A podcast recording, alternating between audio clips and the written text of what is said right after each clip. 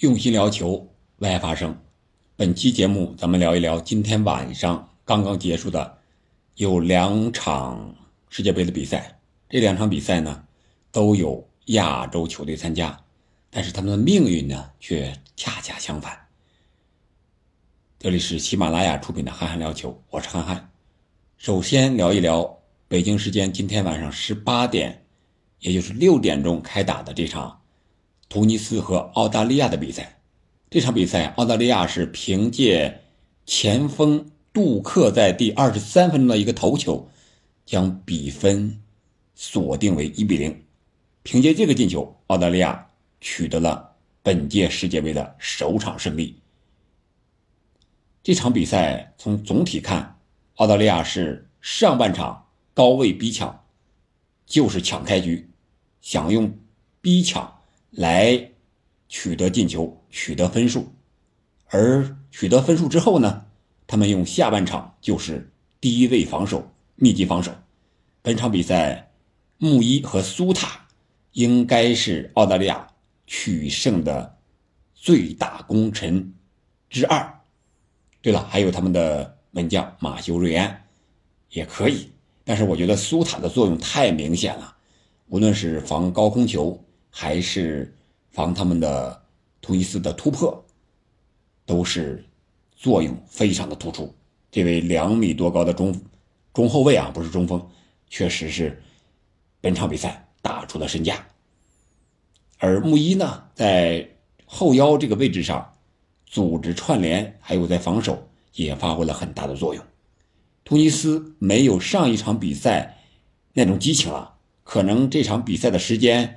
是当地时间中午一点钟，这个有很大的关系，因为我们看了这么多场比赛了，这个时间点踢比赛的几乎球队都不是特别兴奋，除了西亚的这个沙特，他们是赢了阿根廷，是那个时间点这场比赛对于突尼斯和沙特来说是难兄难弟，亚非的兄弟之争，但是可以说谁也输不起。但是还是亚洲球队笑到了最后，澳大利亚队呢也是赢得了本届世界杯亚洲球队的第四场胜利。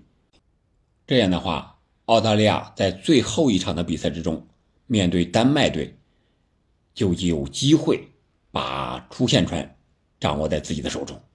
值得一提的是，本场比赛突尼斯的球迷特别多啊，据现场报道，来到这座球场的。突尼斯球迷将近四万人，而澳大利亚球迷呢只有两千多人，啊，据说这是因为卡塔尔当地有很多的突尼斯劳工在里面，所以说球迷特别多。那我们再说一说沙特和波兰这场比赛，这场比赛当然大家关注的焦点有这么几个，一个是沙特队能不能再赢球啊，像第一场和阿根廷那样。另外一个就是前世界足球先生现的世一锋莱万能不能打破世界杯的进球荒？结果莱万赢了，他本场比赛传射建功，帮助波兰二比零战胜了沙特。但是本场比赛沙特踢的我觉得是非常的好，是亚洲球队里边表现最好的，包括前面所有的比赛。但是。足球往往就是这样，你赢得了过程，并不能代表你就赢得结果。特别是数据这一块沙特队是完全占优，控球率是百分之六十四，对百分之三十六，而射门比呢是十六比九，射正比呢是五比三。但是结果却是波兰取胜了，他们还取得了两个进球，和上一场澳大利亚一样。澳大利亚那场比赛数据上是落后的，但是比分结果上他们却是领先的。这场比赛沙特一开场就踢得非常的积极主动，我觉得这是他们的主教练勒纳尔给他们的一种改变吧。第一场比赛他们战胜阿根廷有了很大的自信，当然这场比赛从过程来看，他们确实也有这个实力，无论是个人的技术还是身体对抗、速度上，特别是速度上。完全是碾压了波兰队，但是可能是他们有一点就是大赛的经验还是比较欠缺一点啊。从哪儿可以看出来呢？就是上半场，波兰的右后卫卡什吃到黄牌之后，又有一次肘击的动作，说明他心态已经有点崩了。但是沙特队员并没有乘胜追击打这一个点，而是又打开了右路，所以说让他缓过劲来了。要不然，这一点上半场有可能给他造红牌下去，那对沙特来说肯定会更有利。我们再来说说波兰吧。